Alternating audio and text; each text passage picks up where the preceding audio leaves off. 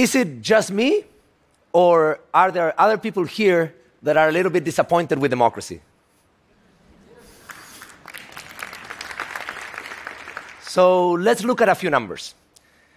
If we look across the world, the median turnout in presidential elections over the last 30 years has been just 67%. Now we go to Europe and we look at people that participated in EU parliamentary elections. The median turnout in those elections is just 42%.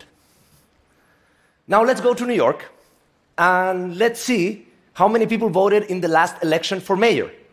And we will find that only 24% of people showed up to vote.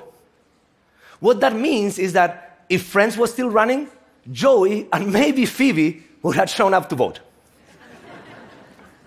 and you cannot blame them because people are tired of politicians and people are tired of other people using the data that they have generated to communicate with their friends and family to target political propaganda at them. But the thing about this is that this is not new. Nowadays, people use likes to target propaganda at you before they use your zip code or your gender or your age. Because the idea of targeting people with propaganda for political purpose is as old as politics. And the reason why that idea is there is because democracy has a basic vulnerability. This is the idea of a representative. In principle, democracy is the ability of people to exert power. But in practice, we have to delegate that power to a representative that can exert that power for us. That representative is a bottleneck or a weak spot. It is the place that you want to target if you want to attack democracy. Because you can capture democracy by either capturing that representative or capturing the way that people choose it. So the big question is is this the end of history? Is this the best that we can do? Or actually, are there alternatives? Some people have been thinking about alternatives, and one of the ideas that is out there is the idea of direct democracy. This is the idea of bypassing politicians completely and having people vote directly on issues, having people vote directly on bills. But this idea is naive because there's too many things that we will need to choose. If you look at the 114th US Congress, you would have seen that the House of Representatives considered more than 6,000 bills, the Senate considered more than 3,000 bills, and they approved more than 300 laws. Those would be many decisions that each person would have to make a week on topics that they know little about. So there's a big cognitive bandwidth problem if we're going to try to think about direct democracy as a viable alternative. So some people think about the idea of liquid democracy or fluid democracy, which is the idea that you endorse your political power to someone that can endorse it to someone else, and eventually you create a large follower network in which at the end there's a few people that are making decisions on behalf of all of their followers and their followers. But this idea also doesn't solve the problem of the cognitive bandwidth, and to be honest, it's also quite similar to the idea of having a representative.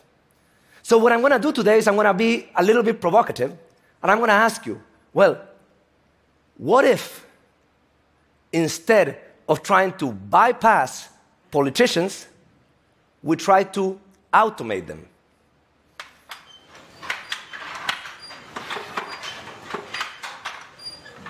The idea of automation is not new. It started more than 300 years ago when French weavers decided to automate the loom. The winner of that industrial war was Joseph Marie Jacquard. He was a French weaver and merchant that married the loom with the steam engine to create autonomous looms. And in those autonomous looms, he gained control. He could now make fabrics that were more complex and more sophisticated than the ones that were able to do by hand. But also, by winning that industrial war, he laid out what has become the blueprint of automation. The way that we automate things for the last 300 years has always been the same. We first identify a need, then we create a tool to satisfy that need, like the loom in this case, and then we study how people use that tool to automate that user. That's how we came from the mechanical loom to the autonomous loom, and that took us a thousand years. Now it's taking us only a hundred years to use the same script to automate the car. But the thing is that this time around, automation is kind of for real. This is a video that a colleague of mine from Toshiba shared with me that shows a factory that manufactures solid state drives. The entire factory is a robot. There are no humans in that factory. And the robots are soon to leave the factories and become part of our world, become part of our workforce. So, what I'm doing my day job is actually create tools that integrate data for entire countries so that we can ultimately have the foundations that we need for a future in which we need to manage also those machines. But today I'm not here to talk to you about these tools that integrate data for countries, but I'm here to talk to you about another idea that might help us think about how to use artificial intelligence in democracy. Because the tools that I build are designed for executive decisions. These are decisions that can be cast in some sort of term of objectivity, public investment decisions. But there are decisions that are legislative. And these decisions that are legislative require communication among people that have different points of view, require participation, require debate, require deliberation.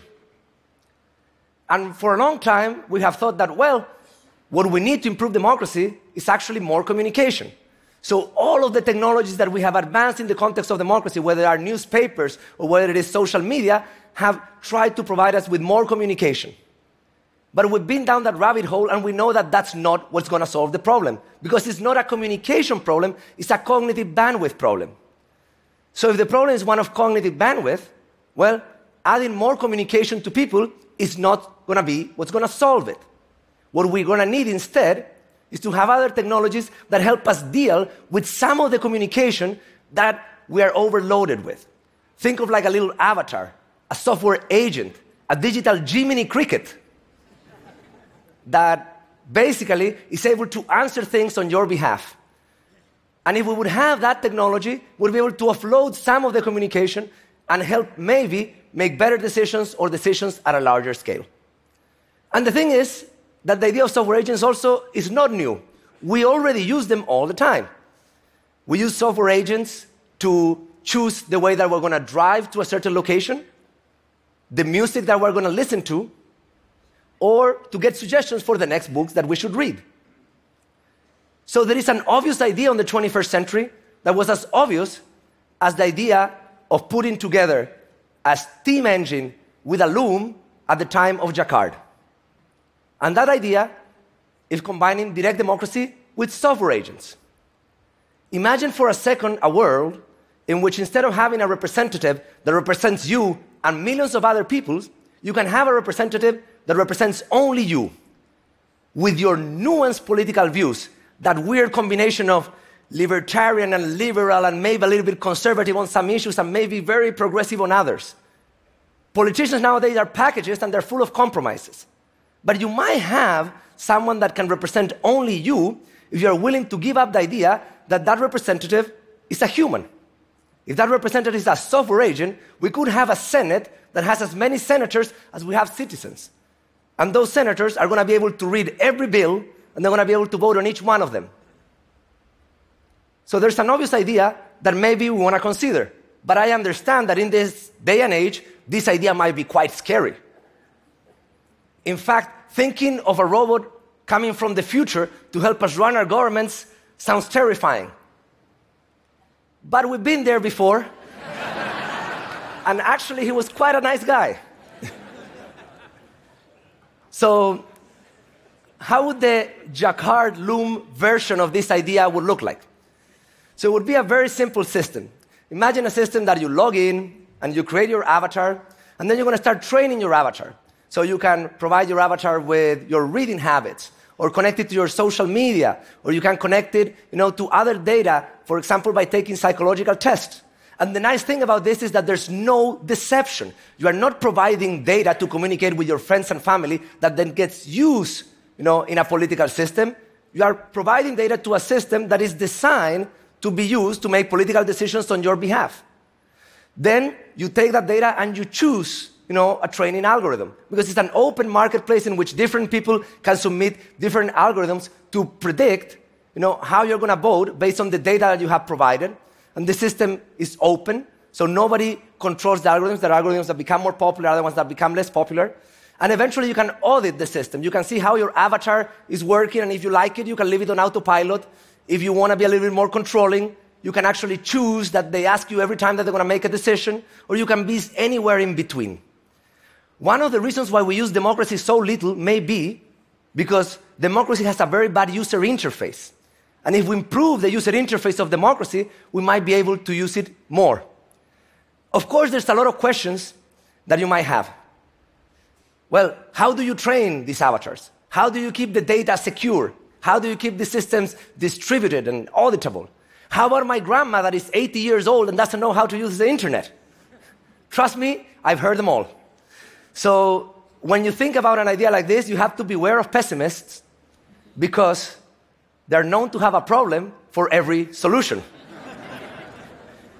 so, what I want to invite you is to think about the bigger ideas. The questions that I just showed you are little ideas because they're questions about how this would not work.